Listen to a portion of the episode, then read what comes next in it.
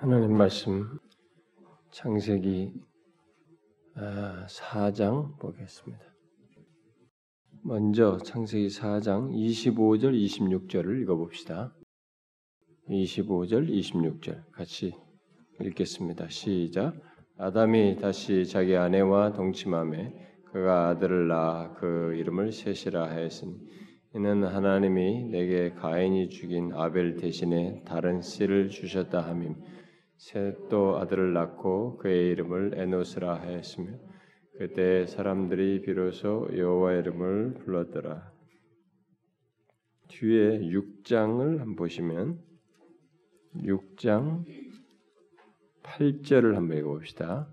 8절 그 다음에 18절 자 8절 시작 그러나 노아는 여호와께 은혜를 입었더라 18절 그러나 너와는 내가 내 언약을 세우리니 너는 내 아들들과 내 아내와 내 며느리와 함께 그 방주로 들어가고 그 다음에 어, 하나 더 읽겠습니다. 여러분 9장으로 넘어가서 8절부터 어, 우리 17절까지 한 절씩 교독해 보도록 하십시다. 8절부터 17절 하나님이 노아와 함, 노아와 그와 함께한 아들들에게 말씀하여 이르시되 내가 내 언약을 너희와 너희 후손과 너, 희 와 함께한 모든 생물 곧 너희와 함께한 새와 가축과 땅의 모든 생물에게 세우리니 방주에서 나온 모든 것 곧 땅의 모든 짐승에게니라.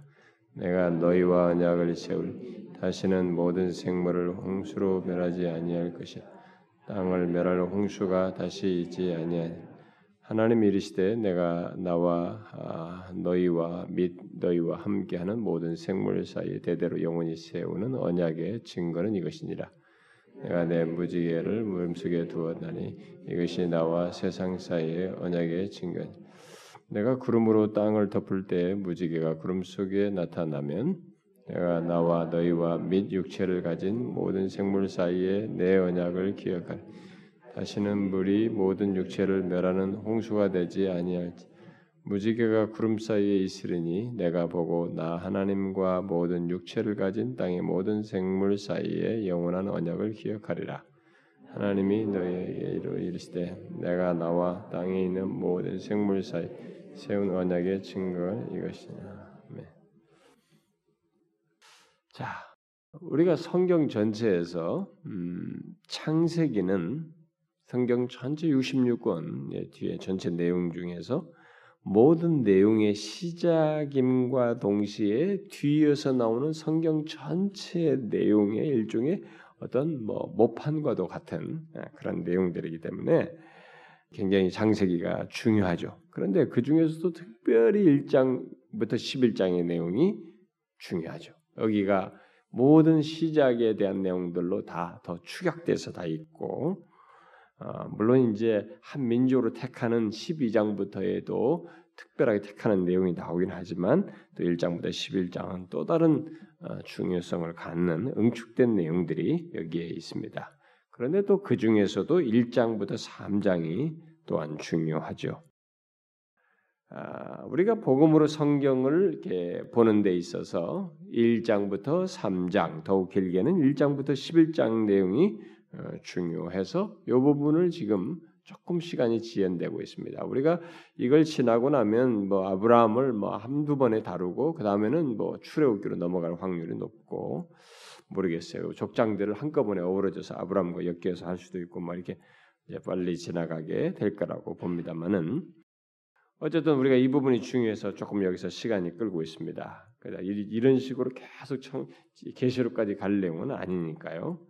자, 어쨌든 우린 지난 시간까지 1장부터 3장에서 말하고 있는 어, 인간의 타락과 예, 창조 이후의 타락과 어, 타락에 대한 하나님의 그 심판, 음, 창조와 타락, 어, 이게 1장부터 3장까지는 창조와 타락이죠. 어, 창조와 타락을 복음의 시각에서 보고 그 다음에 이제 3장 그 후반부에서부터 그 타락으로 인한 어, 심판의 내용, 곧 타락한 최초의 사람에게 임한 심판으로부터 시작해가지고 노아의 홍수 심판까지의 내용이 내용을 이렇게 연결지어서 심판이라고 하는 계속 연결된 그 내용을 가지고 그것을 심판 속에서도 하나님이 이 복음의 어떤 내용들을 우리에게 시사하신 것들을 어, 살펴보았습니다.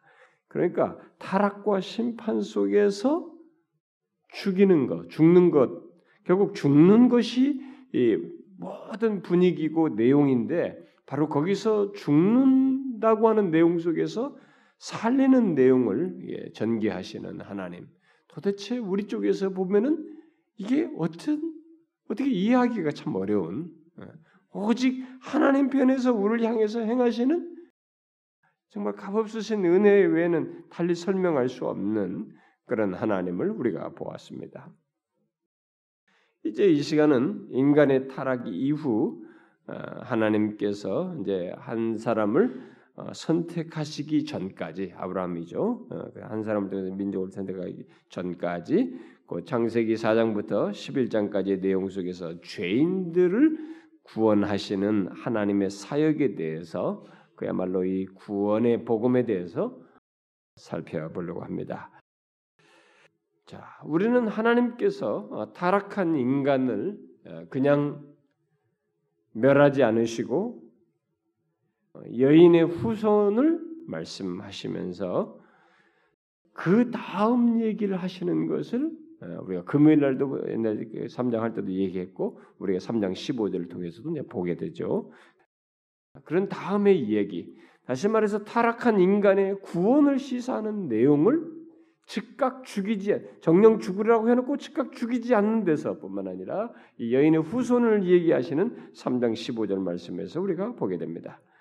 우리는 하나님께서 왜 자신을 거역하고 반역한 먹으면 정령 죽으리라고 하는 그런 죄인들을 그렇게 다음을 얘기하시면서 죽는 분위기 속에서 사는 문제를 이렇게 시사하시면서 구원하시는 이런 역사를 이렇게 전개하시니까 왜 그런 것을 드러내실까 하는 의문을 갖게 됩니다. 그리고 마땅히 가져야 합니다. 분명히 하나님께서는 먹는 날에는 반드시 죽는다고 하셨는데 왜 이 죽음이라고 하는 모든 것의 끝이 죽음이란 말이에요. 그런 이 죽음이라는 끝자락에서 생명 또는 구원이라고 하는 것을 말씀하시면서 그것을 위한 사역을 시사하시, 시사하실까? 이 장세기의 이 앞부분에서 우리는 그것이 굉장히 중요한 질문이라고 봅니다. 그 이유에 대한 설명을 우리는 계속 이제 전개되어지는 이 뒤에서 어, 어, 뭐 사장 이후로부터 막 계속 창세기로부터 뒤에 전개되는 모든 계시의 말씀 속에서 그 답이 막 점증적으로 쫙 나오면서 마침내 하나님이 오시는 것을 통해서 명확해지는 어? 그것을 우리가 뒤이은 기록들을 통해서 보게 됩니다.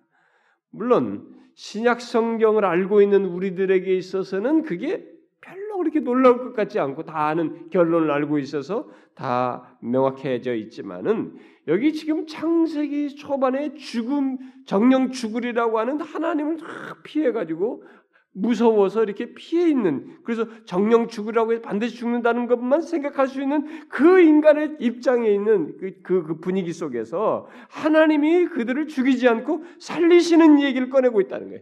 죽음에서 생명을 얻게 하기 위한 하나님의 이런 수, 어떤 역사가 하나님의 행동이 여기 나타나고 있다는 것은 상당히 놀라운 얘기입니다.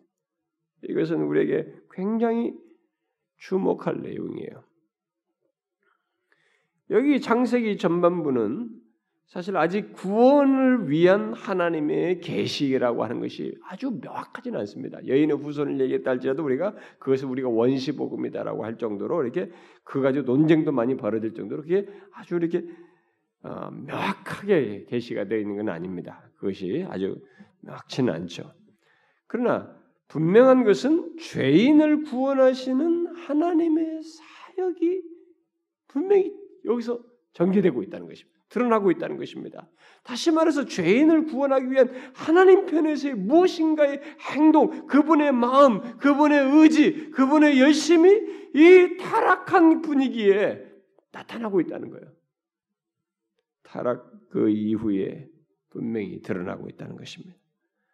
하나님은 자신이 창조한 모든 것들을 인간의 죄로 죄로 인해서 다 타락하게 되었다고 버리거나 방치하지 않으시고 오히려 그 타락해서 질서가 깨진 그 창조세 피조계를 피조세계를 자신의 어떤 열심으로 어? 사신의 사랑을 나타내셔서 그것을 보존하시고 지키시고 유지하시는 어? 그런 행동을 하십니다. 그래서 세상과 인간 사이의 질서를 그래도 유지시키는 그런 일을 한편 하나님께서 하시는 것을 보게 됩니다. 그러나 우리가 아, 하나님께서는 그것만 하지 않으시고 인간의 타락으로 인한 영향, 곧 죄의 영향이죠. 죄의 영향을 어떻게 극복해야 될 것인가? 이것을 이 죄로 인해서 온 우주가 다 파괴됐다. 질서가. 그래서 로마서 8장에서 말한 것처럼 그때를 모든 피조물이 다 인간이 구속받을 때를 같이 기다릴 정도로 이 모든 세계는 파괴됐다. 깨졌단 말이에요. 그래서 이 타락으로 인해서 생겨나는 이 죄의 영향 말이죠. 이 죄의 영향이 있는데 하나님께서 바로 그 죄의 영향을 극복할 어? 그것을 타개할 자신의 어떤 목적을 가지고 계시다고 하는 것을 이 타락해서 죽어야 하는 그 분위기 속에서부터 좀 점증적으로 자신의 행동 속에서 드러내시면서 점증적으로 계시하시는 것을 보게 됩니다. 그것을 시사하는 것이 사실상 이 생명나무 보존에서부터 우리는 어, 엿볼 수 있습니다. 에덴 동산 중앙에는 이 두 나무가 있었죠. 여기 에덴 동산 중앙에는 예, 두 나무가 있었죠. 예, 선악을 알게 하는 나무와 어, 생명 나무가 있었습니다. 어, 그 중에서 이 어, 생명 나무는 영원한 생명을 상징하는 일종의 선물이죠. 영원한 생명이라고 하는 선물을 상징하는 나무이죠. 음. 아, 그런데 거기에 이 생명나무가 있었다는 것을 우리가 주목해야 됩니다. 만일 이들이 타락하지 않고 있었으면 이들은 생명나무를 먹고 영생을 누리는 어? 그런 어, 상태였죠.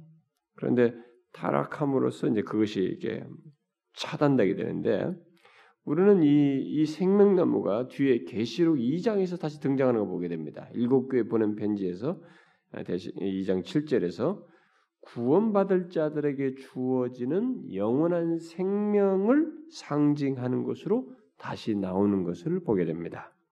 그 말은 비록 인간이 타락함으로써 하나님께서 죄인된 그들에게 영원한 생명을 얻을 길을 막는 결국 영원한 생명을 주시지 않는 심판을 행하셨지만 하나님의 구원의 스토리가 남아 있다고 하는 것을 시사해 주는 것입니다. 만약에 계시록이 그런 얘기를 하지 않았으면 그냥 이것은 인간으로부터 다 멀어진 것을 얘기했을 텐데 그것을 나중에 구원받을 자에게 주어지는 것으로 얘기를 한단 말이에요.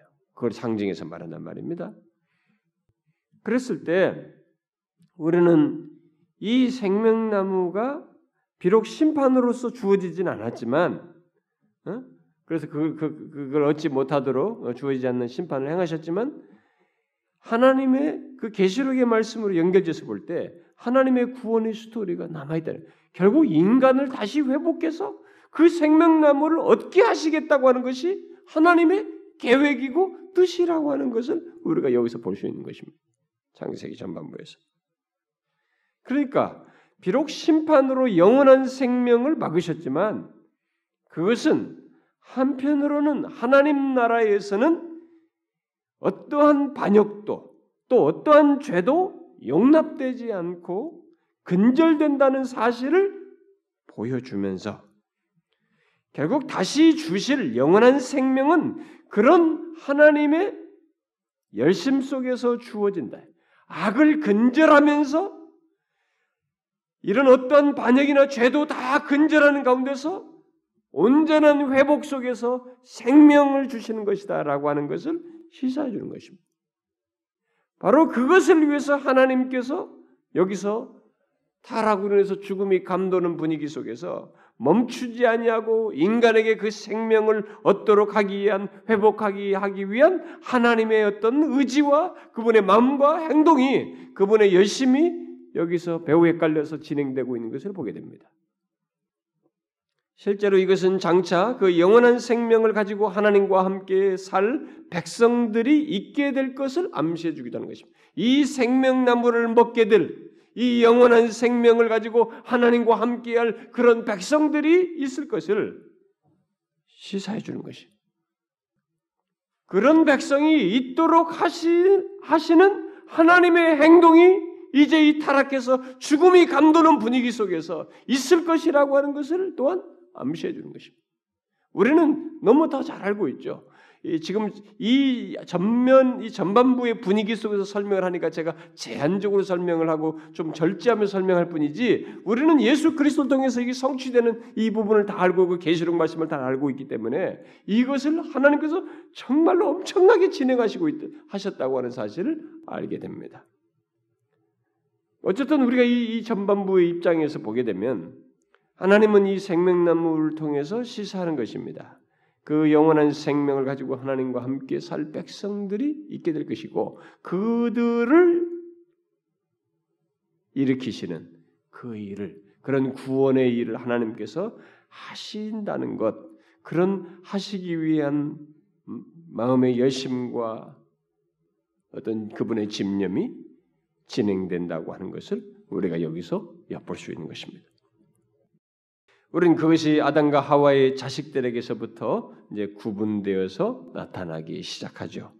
아담과 하와는 아벨이 가인에 의해서 죽은 뒤에 또 다른 아들 이 셋을 낳고 셋 우리가 읽었던 4장 25절에 기록된 대로 하나님께서 아벨 대신 다른 씨를 주셨다라고 믿었습니다.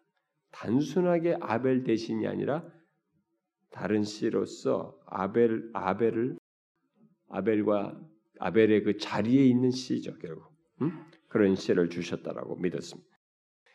그 말은 셋은 어, 하나님께서 인류 역사 가운데서 역사하고 계시다는 하나님께서 인류 역사 가운데서 역사하고 계시다는 증거라고 하는 것을 증거인 것을 말해주고 그의 선하심을 베풀고 계시다는 증거이며 의로운 아벨의 자신을 자리를 대신할 씨로서 새로운 계열의 머리요 그 계열을 통해 하나님의 복이 세상에 임할 것을 시사해 주는 중대한 의미를 갖는 것입니다. 셋이라고 하는 것이 실제로 그 셋은 아들을 낳고 그의 이름을 에노스라 하였고 그때 사람들은 여호와의 이름을 부르기 시작했습니다. 에덴 바깥에 첫 세대인 가인과 아벨이 하나님의 제사를 드렸어. 하나님께 제사를 드렸어요. 결국 그런 사실은 결국 뭐겠어요? 이 첫 세대가 에덴 바깥의 첫 세대가 하나님께 제사를 드렸다는 것은 뭔가 하나님에 대한 응? 타락한 인간인데도 불구하고 타락한 인간에 대한 하나님의 심판으로 인해서 그들이 뭔가 하나님과의 관계가 모든 잔재가 다 없어질 것 같았는데도 아직 하나님의 실제에 대한 어떤 느낌과 그분과의 연관을 가져야 할 필요성을 이들이 완전히 상실하지 않고 가지고 있었다는 것을 시사해 주는 것입니다. 그 가운데서 이제 셋 계열이 그 연장선상에서 하나님과의 연관성을 가져야 할 필요성을 더욱 선명하게 가지고 하나님의 이름을 여호와의 이름을 부르며 그분을 예배하기 시작했다고 하는 것을 말해주고 있습니다. 여기서 여호와의 이름을 부른다는 것은 심판 중에도 자비를 베푸시는 것을 계시해 오신 하나님을 신뢰하고 확신한다는 얘기예요. 타락한 자신들을 향해서 하나님께서 심판하셨지만은 그렇게 심판을 하시는 하나, 하나님이 그 중에도 자비를 베푸시는 하나님이라고 하는 것을 신뢰하고 확신한다는 것을 표현하는 것입니다. 그리고 이 말은 요엘 선지자가 여호와의 이름을 부르는 문제를 거론하고 나중에 그것을 사도행전에서 사도 베드로가 설교할 때 이 요엘서를 거론하면서 여호와의 이름을 부른다는 것이 구원하시는 하나님을 믿는다는 의미로 언급을 하죠. 그런 의미로 어, 제시를 합니다. 그러니까 이 이게 이 가벼운 얘기가 아니에요. 결국 이런 것 속에서 뭡니까? 하나님이 아까 말했잖아요. 생명나무 얘기하면서 영원한 생명을 가지고 하나님과 함께 살 백성을 자기와 함께 살 백성을 일으키시는 하나님의 열심이 계속 묻어나는 것이 이 한 아벨을 대신한 이 계열을 일으키는 작업에서 제가 다음 시간에 좀이 새끼에 대해서 다시 좀 언급을 해야 됩니다만은 그것을 보게 되는 것입니다. 그래서 구원하시는 하나님 장차 뒤에 가서 이 구약의 개념은 아직은 미미하기 때문에 나중에 가서 이것이 더 선명해진단 말이에요. 근데 이 선명해진 개념으로 말하자면 구원하시는 하나님을 믿는 그런 어, 하나님과의 연관성이 여기서 드러나는 것을 보게 됩니다. 창세기 5장은 이 경건한 그러나 여전히 죄악 중에 있는 이 셋 계열이 아담의 합법적인 후손으로 거론되죠. 다시 말해서 구원의 열심이 베풀어지는 후손으로 묘사되고 있습니다. 그래서 아담으로부터 셋을 거쳐 노아에 이르기까지 직접적인 연결을 이 기록자가 장세기 기록자가 아, 말을 하면서 이 계열 전체가 창세기 사장의 불경건한 가인 계열과 다르다고 하는 것을 이렇게 구분해서 말을 해주고 있죠. 이미 우리가 창세기 살피면서 금요 시간에 그런 얘기를 좀 했습니다. 결국 하나님께서는 타락한 피조 세계에서 어, 인류를 보존하실 뿐만 아니라 그 가운데서 하나님의 특별한 구원의 생명을 받는 대상으로 한 계열을 세우시는 그분의 행동, 그분의 주도하심 속에서 있게 되는 행동, 그분의 열심, 그분의 의지, 그분의 집념이 드러나고 있는 것을 보게 됩니다. 우리가 이 창세기 전반부에서 타락하 정령 죽으라 반드시 죽는다는 분위기 속에서 진행되고 있는 이것을 잘 이해하셨나요? 그 이후에 전행 진행 반드시 죽는다는 거 말씀하셨는데 반드시 죽는다는 그 이후에서 다음 얘기 그다음에 뭔가 산다는 얘기가 나오는 이런 진행되는 것에서는 전적으로 하나님이 의한 것입니다. 인간에게서는 그걸 그것을 만들어낼 수가 없는데 그런 일이 전개되고 있고 진행되고 있고 그러기 위해서 그 아벨의 다른 씨를 주어서 셋 계열을 일으키고 이것이 노아로 연결되고 나중에 아브라함으로 쭉 연결된다고 하는 것은 지금 하나님이 이 배후에서 엄청난 열심을 내고 있다는 것입니다. 그것을 우리가 봐야 되는 것입니다. 타락 이후에 셋 계열의 등장은 저절로 있게 된 것이 아닙니다.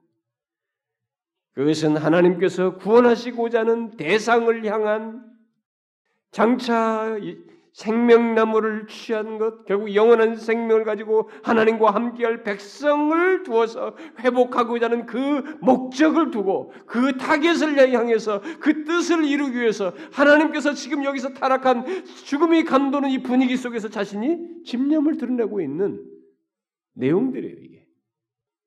하나님께서 구원하시고자 하는 대상으로서의 셋 계열을 향해서 하나님께서 사랑의 열심을 드러내시는 것이라고 말할 수 있습니다. 그런데 하나님의 특별한 구원의 이런 어, 열심은 예, 노아와 맺은 언약에서 우리가 뒤에서 읽었죠. 노아 맺은 언약에서 더욱 밀도 있게 계시되어서 나타납니다. 창세기 6장부터 9장이 기록된 노아에 관한 기록에서 우리가 주목할 말씀은 오늘 우리가 함께 읽은 6장 8절과 18절 말씀이에요. 자, 무엇을 말합니까? 제일 먼저 죄악이 가득한 세상, 그야말로 하나님의 진노를 야기시키는 그 세상 가운데서 하나님의 진노를 야기시키는 그런 세상 전체 분위기 속에서 노아는 하나님께 은혜를 입었다. 이렇게 말하고 있습니다. 우리가 이 내용을 잘 읽어야 됩니다. 이 흐름과 문맥과 배경 속에서 이 8절을 잘 읽어야 돼요. 우리가 노아에 관한 기록에서 가장 주목할 내용은 사실 이 구절이에요. 6장 8절이에요. 물론 뒤이어서 노아에 대해서 좀 더 구체적으로 구체적인 그 설명이 나오고 있죠. 9절에. 그래서 많은 사람들이 노아하면 이 9절을 주로 생각합니다. 응? 노아가 뭐 당대 어? 뭐 의인이고 뭐 완전한 자고 하나님과 동행했다. 가지고 하나님과 동행해야 된다고 하면서 여기에 초점을 많이 둡니다. 그런데 여기서 더 중요한 것은 분명히 이 구절도 그 당시의 배경 속에서는 굉장히 중요합니다. 이 타락한 문화 속에서 굉장히 중요한데 사실 구절보다 더 중요한 것은 8절이에요. 물론 그는 구절에 말한 것처럼 의로웠고 흠이 없었으며 하나님과 동행한 복된 구별된 그런 사람이었습니다. 쉽게 말해서 그 타락한 세상에서 결국 이, 이 구절에 말하는 이런 내용이 있다는 것은 그 타락한 세상 속에서 전체가 다 타락했단 말이에요. 하나님 후하실 어? 탄식할 정도로 다 타락했단 말이에요. 그런 세상에서 어떤 일이 그 어떤 일이 있어도 하나님의 말씀을 믿는 믿음을 가지고 사는 자라고 하는 것을 암시합니다.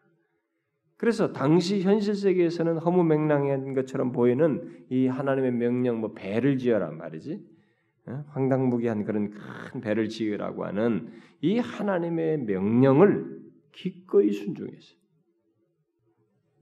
그리고 실제로 뒤이어서 노아와 그의 가족들은 홍수 가 있게 되어서 홍수 멸망으로부터 이제 구원받게 되는 어, 내용을 우리가 보게 됩니다. 자, 왜 하나님께서는 노아와 그의 가족을 구원하셨을까요? 질문을 해봐야 됩니다. 우리는 아, 이 사람들이 뭐 당연히 여기 그들 중에서 보면은 이 당대 의인이고 완전한 자고 하나님과 동행했으니까 그러죠. 우리는 구절을 생각하면서 그가 의로웠기 때문이라고 생각할 수도 있습니다.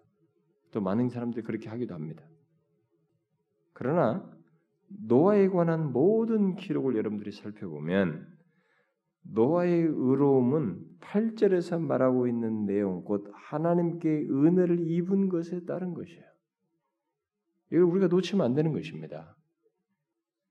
노아의 의로움이 하나님으로 하여금 그들을 구원하게 하는 원인이나 영향을 미치게 하는 것으로 생각하면 안 되는 것입니다. 성경 전체 내용과 그런 것은 연관 어, 일치되지 않습니다. 오히려 성경은 타락한 세상을 말한 뒤에 음? 앞에 쭉 타락한 세상을 말하잖아요. 노아는 여호와께 은혜를 입었다.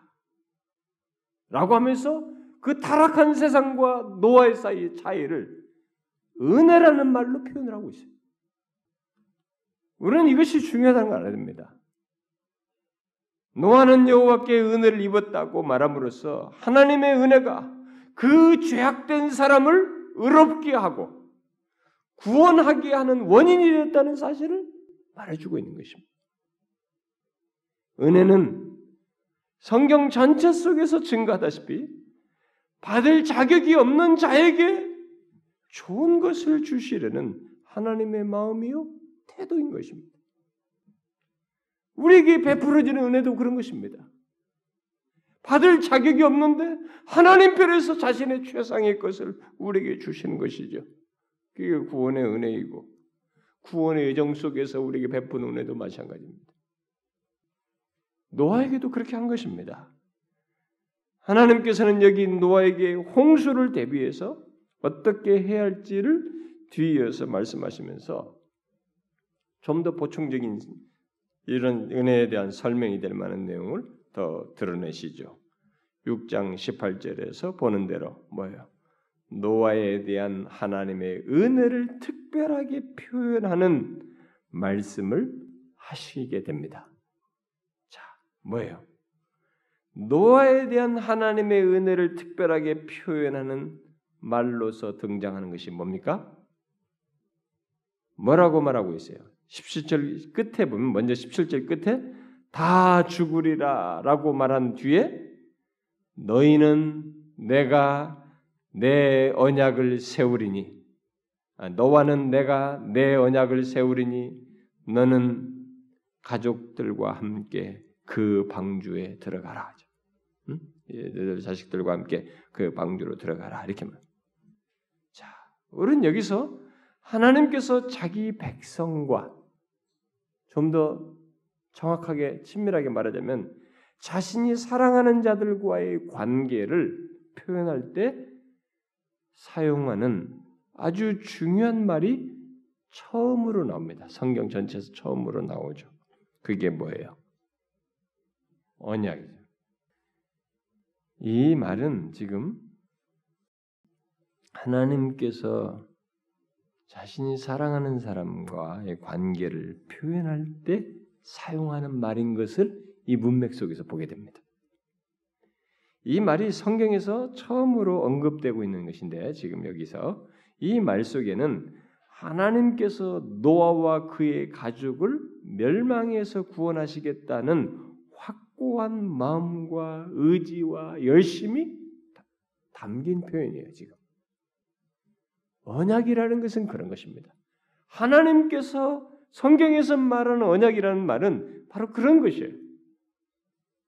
우리를 멸망에서 구원하시겠다고 하는 죄악 가운데서 구원하시겠다고 하는 우리를 우리를 보존하시겠다고 하는 우리에 대한 자신의 사랑을 증거하겠다고 하는 그분의 마음과 의지와 열심이 담겨 있는 용어예요 이게 사실은요.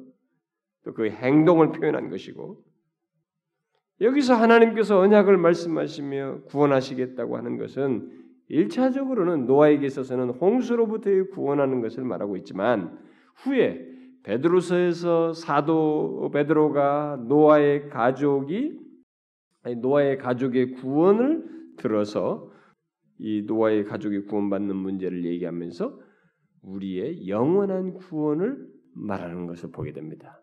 바로 그것을 통해서 알다시피 구약 성경에서 말하는 구원적인 개념과 이 표현은 신약 성경에서 말하게 될 영원한 생명을 얻는 구원에 대한 일종의 초기적인 개념이에요. 초기적인 의미인 것입니다. 그러니까 그 시작 성경에서 말할 그런 구원에 대한 온전한 이해로 나아가기 위한 초기적인 개념이에요. 그러니까 여기서는 뭐 어, 홍수로부터 구원을 얻는 내용이지만은 사실상은 이 베드로서에서 어, 말하는 이 영원한 구원을 결국 암시하는 그런 내용들로 어, 내포된 예, 그런 말이는 그 개념으로 어, 설명할 수 있는 거죠. 그래서 비록 아직 구원의 온전한 의미가 다 계시되지는 않았지만 이때 여기서 처음으로 사용된 이 언약은 사실상 구원을 말하는 언약이라고 말할 수 있어요. 그래서 구원 언약이라는 의미가 여기에 담겨져 있다고 볼 수 있습니다. 이 언약에. 언약적인 관점에서 이 노아의 언약을 다룰 때 많은 신학자들이나 여러 학자들이 다룰 때 뭐 일반 은총의 언약이다. 노아의 언약은 또 뭐 자연에 대한 언약이다. 뭐 보존의 언약이다. 뭐 이런 용어들을 아, 막 등등 쓰지만 우리는 그 모든 것에 앞서서 여기 노아와 관련해서 언약을 말씀하셨을 때 하나님께서 그 말 속에 내포한 일차적인 내용은 구원이에요. 그것이 있는 것입니다. 뒤에 우리가 구장에서 읽은 것처럼 일반 자연 세계 보존 이런 게 다 있는데 그것은 창조 세계 자신의 피조 세계를 보존하시는 것이 그것 자체가 목적이 아니에요. 거기서 결국 이 인간을 구원하면서 인간의 구원 속에서 자기가 사랑하는 백성들을 일으켜 세워서 구원하는 속에서 이 온 피조 세계를 다시 회복하는 것이에요. 거기는 구원적인 의미가 담겨져 있는 것입니다. 하나님께서 계속적으로 노아에게 언약을 말씀하신 것을 보십시오. 노아와 그의 가족은 하나님의 말씀에 순종함으로써 하나님과 그의 말씀에 대한 신뢰를 드러내었습니다. 그들은 모두 동물들을 이끌어들여서 그들과 함께 배 안에 있으면서 물 위에 떤 채 축소된 세상 속에서 하나님을 경험하는 하나님과 특별한 관계를 갖는 그런 시간을 갖죠. 자신들이 세상의 축소판이야. 이 배가 다른 것이 없어요. 세상에 다른 것이. 거기서 그들을 살리시는 하나님, 이들을 보호하시는 하나님을 경험하는 것입니다. 하나님이 배 속에다가 노아의 배 방주 안에다가 머리를 임재를 드밀면서 내가 너희들 보호하지 이렇게 안 하시는 거예요. 말씀하신 것이 지금 실현되고 있는 거예요. 그래서 그 가운데서 이 축소된 세상 속에서 하나님과의 특별한 관계를 갖고 시간을 보내 사는 그런 경험을 하죠. 그러다가 그들이 배에서 나와서 새로운 세상에 섰을 때 하나님께서는 비록 노아를 포함해서 그의 모든 가족, 결국 인간이 여전히 악할지라도 다시는 세상을 홍수로 멸망시키지 않으시겠다고 약속을 하십니다. 음? 그게 그 8장 21절 말씀이죠. 음. 여호와께서 그 향기를 받으시고 그 중심에 이르시되 내가 다시는 사람으로 말미암아 땅을 저주하지 아니하리니 이는 사람의 마음이 계획하는 바가 어려서부터 악함이라 내가 전에 행한 것 같이 모든 생물을 다시 멸하지 아니하리니 그리고 이어서 언약에 대한 두 번째 말씀을 하십니다. 앞에서 언약에 대한 말씀을 하셨는데 두, 이 언약에 대한 두 번째 말씀을 우리가 읽은 9장 8절부터 17절에서 하십니다. 자, 이 8절부터 17절을 우리가 아까 읽었습니다. 무슨 말입니까? 무엇을 말씀하십니까? 홍수로 다시 멸하지 않으시겠다고 하는 하나님의 마음과 열심을 언약을 통해서 증거하시는 거예요.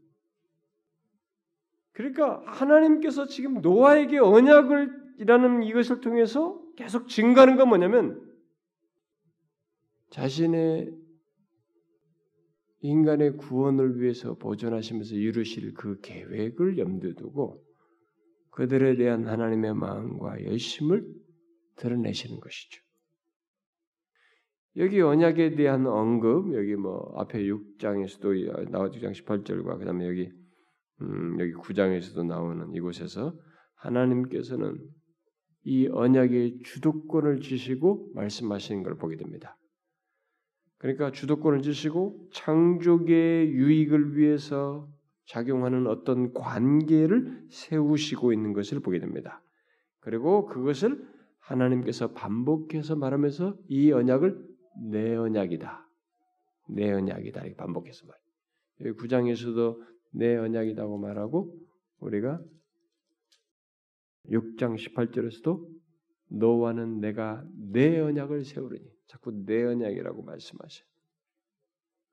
그러니까 이 언약의 주도권을 주시고 자신이 이 언약을 이루신다는 것을 말씀해 주시고 있어요. 자, 앞에 6장에서 어, 말하는 내 언약과 여기 9장에서 말한 내 언약의 세부 사항은 조금 다를 수 있어요. 좀 다릅니다만은 이 둘은 모두 동일한 언약의 각기 다른 표현이라고 말할 수 있습니다.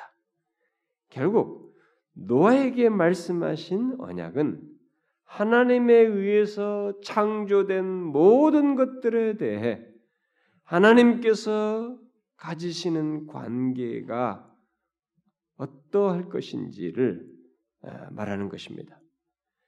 결국 그 가운데서 하나님께서 인간의 반역에도 불구하고 한 백성을 완전한 세상에서 자신의 백성으로 만드시려는 이 목적을 이루시기 위해서 계속해서 자신의 열심을 다하겠다고 하는 선언이요 증거이며 자기 자신을 결부시켜서 말하는 것입니다. 이 언약.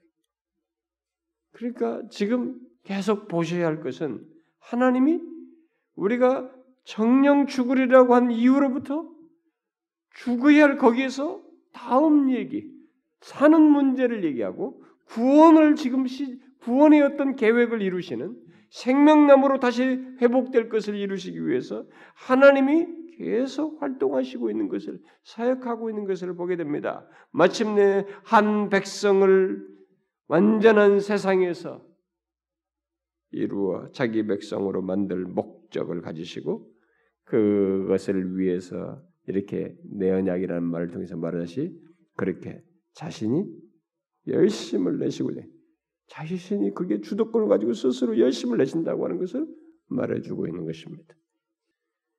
그래서 사실상 이 타락 이후에 이 모든 성경의 기록의 저변에는 하나님의 자비와 긍휼 그리고 그의 백성들에 대하여 자기가 사랑하는 자들을 향하여 은혜가 한없이 배후에서 베풀어지고 있는 것을 보게 된 것입니다. 여러분과 저의 삶의 신자로서의 삶의 여정에는 우리가 못마땅하고 왜 이런 일이 벌어지는가라고 생각하는 그 순간에도 하나님은 우리를 향하여 은혜를 거두기는커녕 베푸시면서 우리를 인도하시는 것입니다. 그것도 적당한 것이 아니라 이렇게 타락 이후에부터 이렇게 한 계열을 일으키시면서 하시는 것에서 보다시피 그리고 언약을 세워서 언약을 세우시는 것을 보다시피 하나님의 막중한 열심이 집요한 열심이 깔린 그런 은혜를 베풀고 있는 것입니다. 자기 백성에 대해서 그렇습니다. 하나님께서는 우리와 맺은 언약에서도 그러하십니다. 여기서 내 언약을 자기 주도적으로 지킬 것을 말씀하셨고 지금 노아의 언약을 통해서 결국은 한 백성을 어? 일으켜 세워서 영원한 생명나무를 생명을 얻게 하시는 그것을 이루시기 위한 과정으로서 진행하신 걸 놓고 볼 때 우리와 언약을 맺으신 데 있어서 하나님은 더 말할 것이 없습니다. 우리의 구원을 이루기 위해서 하나님 자신은 자신의 이 언약 속에서 이미 그리스도로 말미암아 그의 죽으심 안에서 우리와의 언약을 말씀하셨을 때 하나님의 열심은 극도의 열심을 내시는 거예요. 무엇로 설명하겠어요? 네? 여러분들이 그 언약을 뭘로 설명하겠습니까? 우리가 성찬식 때새 언약이라고 말하는데 그리스도의 피로 맺은 언약인데 그 언약을 여러분 어떻게 설명하겠어요? 거기서 나타나는 우리를 구원하고자 하는 우리를 구원하셔서 이 영원한 생명의 나무를 영원한 생명을 가지고 하나님과 함께하는 그런 한 백성으로서 우리를 구성해서 이루기 위해서 이런 피로 독생자의 피로 언약을 맺으시는 하나님의 열심을 무엇으로 설명하겠어요? 이런 열심이 어디 있어요? 이런 극도의 열심이 어디 있습니까? 이해가 됩니까? 이해하기 어렵습니다. 우리를 향한 우리의 구원을 위한 하나님의 은혜와 긍휼의 열심, 집념은 표현하기 어려워요. 표현하기 어렵습니다. 제가 여러분들에게 어떤 나의, 단어들을 나열하고 저의 감정을 다각적으로 묘사할 수 있겠으나 크게 이 실체에 어디나 미치겠어요. 못 맺히는 것입니다. 그래서 예수 그리스도 안에서 맺은 언약은 그 언약의 대상인 우리를 향한 하나님의 열심은 이 노아의 가족을 이 둥둥 떠 있는 배 위에 있는 물 위에 있는 그들을 보존하시는 것 이상으로 하나님은 우리에 대해서 열심을 내시는 거예요. 우리를 보존하시는 것입니다. 우리의 구원을 완성하기 위해서 그는 자신을 결부시켜서 결국 독생자의 생명이 걸린 것만큼 생명을 다하는 열심을 내서 그 구원을 이루시는 것입니다. 예수 믿는 사람들은 이런 것을 알아야 되는 거예요. 응? 종교 생활 정도가 아니라 예수를 믿어서 그분 안에서 맺은 언약의 이확 고하고 놀라운 사실을 자신이 그 대상인 것에 대해서 경이스럽고 놀랍게 여기며 신자된 것의 복을 기억하면서 하는 것이. 여러분은 그렇습니까? 어떤 좋은 얘기도 자주 듣고 많이 들으면 사람들이 식상해요. 근데 제가 성찬 때 얘기했습니다만 식상하면 큰일 납니다, 여러분. 하나님의 은혜와 독생자의 죽으심 안에서 그분의 십자가 안에서 우리에게 허락된 이 하나님의 놀라운 은혜의 메시지에 식상하면 여러분 우리는 신자 아닌 사람과 방불한 모습으로 떨어지는 것이라고 생각하면 됩니다. 그건 비극이에요. 그럴 수 없어요. 세월이 지나도 이 장세기 부분을 얘기하면서 나오는 이 언약을 얘기하면서 나오던 어떤 얘기를 나오든 그것이 다시 우리에게 결부되었을 때 이 복되고도 복된 복음이 저변에 깔려서 복음적인 내용이 저변에 깔려서 우리에게 주는 이 메시지를 통해서 독생자 안에서 맺으신 이 언약의 부유함을 우리는 특별히 그렇게 언약을 맺은 내 언약이 하나님의 주도하심 아래서 그걸 지키시는 하나님 독생자의 죽으심 안에서까지 보여주면서 그 언약을 성실하게 지키시는 하나님의 확고부동함 안에서 우리는 견고해야 되는 것입니다. 하나님께서는 여기 노아와의 언약을 통해서 창조에 대한 자기의 열심뿐만 아니라 창조계를 보존하시 그뿐만 아니라 인류의 궁극적인 회복을 위한 열심 또한 증거해 주시고 있습니다. 그러니까 노아와 그의 가족을 구원하심으로써 장차 인류를 회복하시겠다고 하는 하나님의 열심을 증거하고 있는 것입니다. 노아와 그의 가족을 구원하지 않고는 한 백성을 완전한 세상에서 자신의 백성으로 만드시는 목적을 이룰 수 없어요. 그러기에 이들에 대한 하나님의 이 행동은 지극한 것입니다. 그래서 언약으로 묘사하고 있어요. 네, 언약이라고. 우리는 하나님께서 노아와 맺은 언약에서 말씀하신 그의 구원적인 열심이 뒤에서 어떻게 나타난지 우리는 계속해서 보게 됩니다. 아브라함을 통해서 그 뒤에 백성들을 택한 백성들을 통해서 정말 마음에 안 들고 거역하는 그들에 대해서 그 언약을 성실하게 지키기 위해서 시대를 거스리고 거스리고 거스려서 계속 음? 통과하면서 이뤄나가시는 하나님. 그러다 마침내 하나님 친히 이 땅에 오시는 것을 통해서 이루시고 그 이후에 그것의 근거에서 마침내 2000년이라는 세월이 흘러 우리에게까지 미친 것을 생각하게 되면 하나님의 이 구원의 열심이 창세기 여기서부터 보여준 이 하나님의 열심이 얼마나 놀라운지, 얼마나 막강하고 확실한지 우리는 보게 되는 것입니다. 이 수천 년의 세월이 흘러도 변함없는 확고한 그분의 열심이 지금 우리에게 베풀어졌고 현재도 베풀어지고 있으며 미래 하나님 앞에 이르기까지 베풀어질 것입니다. 저와 여러분을 향한 결국 자기가 사랑하는 자들을 구원하기 위한 이 하나님의 언약적인 열심을 여러분과 저는 보아야 되는 것입니다.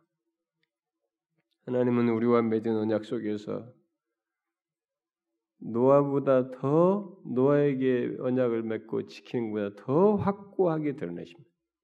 그 확고한 증거로 뭐 무지기 얘기했는데 우리는 무지개보다 더 확고한 증거를 가지고 있습니다. 그리스도의 하나님 자신의 피예요. 십자가입니다. 그것도 잊지 말라고 우리가 성찬을 통해서 매번 보면서 확인하고 있습니다. 여러분, 이 놀라운 사실을 잊지 말아야죠. 기억하며 살아야 됩니다. 성경은 처음부터 타락 이후의 이런 모든 스토리 속에서 참 이 노아의 홍수 이전의 인간의 그 전체적인 타락과 이 가족 외에 구원받지 못하는 형에서 너무 침울하고 답답해 보이지만 그러나 오늘 제가 말한 것과 같이 하나님이 자기 백성들을 향해서 취하신 이런 열심, 회복을 위한 열심 속에서 또 그것이 마침내 성취된 그리스도 안에 성취하신 것 그리고 우리에게 미친 것을 보면은 경이롭습니다. 너무 놀랍습니다. 신앙생활은 이 사실 때문에 하는 겁니다. 다른 것 때문에 하는 거 아니에요. 하나님 편에서 노아는 은혜를 입었고 나서 뭐예요? 다른 것입니다. 그러니까 은혜를 입은 것에서 우리가 시작하는 거예요. 지금도 그 언약 안에서 은혜를 베푼 것 때문에 베풀고 계시기 때문에 하는 것입니다. 값싼 것에 도취되어 가지고 자신이 살면서 지금 누리고 있는 값싼 것에 도취돼 가지고 지금 말한 이런 사실을 못 보고 이것을 귀하게 여기지 않냐고 이것 때문에 이것 이런 것으로 인해서 기뻐할 줄 모르면 진짜 값싼 것에 도취돼서 눈이 먼 거죠. 아닙니다, 여러분. 이 노아의 홍수의 속에서 그의 가족을 구원하시는 걸 통해서 하나님은 한 백성을 완전한 세상에서 자기 백성으로 만드실 목적을 이루시고 있습니다. 그 이루시는 것 속에 우리가 포함된 거예요. 여기까지 온 것이. 장차 그 백성들이 완전한 실체가 다 새하늘과 새 땅에서 생명나무를 영원한 생명나무로 상징되는 영원한 생명을 얻게 되면서 더 드러나겠습니다만 우리에게 비친 거죠. 얼마나 확고하고 정확해요? 그때부터 이렇게 이루신 거 보면 그럼 저와 여러분의 인생 정도에 오죽하겠습니까? 몇십 년짜리 인생 하나님께서 구원을 이루시는 그분의 열심이야 빈틈이 있겠어요? 없는 것입니다. 우리는 이 사실을 기억하고 살아야 됩니다. 앞으로도 우리는 더 놀라운 더 점증적인 계시, 언약과 이런 것 속에서 더 점증적으로 분명히 드는 계시들을 계속 보겠습니다만은 이미 우리는 여기 있는 내용들 안에서 오늘 들은 이런 사실 안에서 하나님 이 죽음의 기운이 감도는 자들을 향해서 전적으로 하나님 편에서 은혜로 다가오셔서 열심을 내심으로 그들을 구원하시는 이런 은혜를 베푸시는 하나님을 우리가 우리 자신 안에서도 보아야 됩니다. 여러분과 저의 존재 가치는 그분의 은혜 안에서 있는 것이지. 내가 이 세상의 남들보다 조금 잘나고 뭐 가진 것을 가지고 존재 가치를 가질 수 없어요. 그것은 오늘 밤이라도 주님께서 우리의 호흡을 거두시면 우리를 부르시면 다 놓고 가는 것입니다. 가치 있는 것들이 아니에요. 이 사실을 잊지 않고 자신을 어디에서 무엇에 근거해서 자신의 존재 가치, 정체성을 봐야 되는지를 잘 기억하십시오. 예수 그리스도의 죽음 안에서 그분의 피 안에서의 존재 가치. 그래서 그분의 피가 귀한 만큼 구속받은 우리도 귀한 것입니다. 이걸 잊지 마십시오. 기도하겠습니다. 하나님 아버지, 인류 최초의 정령 죽는 것 외에 다른 것을 생각할 수 없는 그들에게 사는 것을 말씀하시고 다시 생명나무를 취할 수 있는 것을 생각하시며 그렇게 될 백성들을 일으키시기 위한 열심과 은혜의 행동을 행하신 그 이해할 수 없이 형용할 수 없이 크신 은혜로 인류를 대하신 하나님 바로 동일하게 죄와 허물로 죽었던 우리를 향하여 동일하게 다가오셔서 은혜로 우리를 대하시고 우리를 받아 주셔서 우리를 독생자의 피 안에서 구속하여 주시고 하나님의 자녀가 되십니다. 장차 생명나무를 먹는 자가 되는 영원한 생명을 가지고 하나님과 교제할 수 있는 대상으로 삼아 주신 하나님 너무 감사합니다. 주여 주의 은혜가 헤아릴 수 없이 곱고 너무 자격 없는 자에게 베푸신 은혜가 너무 커서 우리가 그저 감사와 찬양과 경배 드릴 뿐입니다. 오 주여 주의 은혜 있지 아니하고 하나님의 은혜를 값싸게 여기지 아니하고 귀히 여기며 세상의 것들에 도취되어서 하나님의 은혜를 하찮게 여기는 죄악과 잘못을 범하는 일이 없도록 우리를 지켜주시고 인도해 주시옵소서.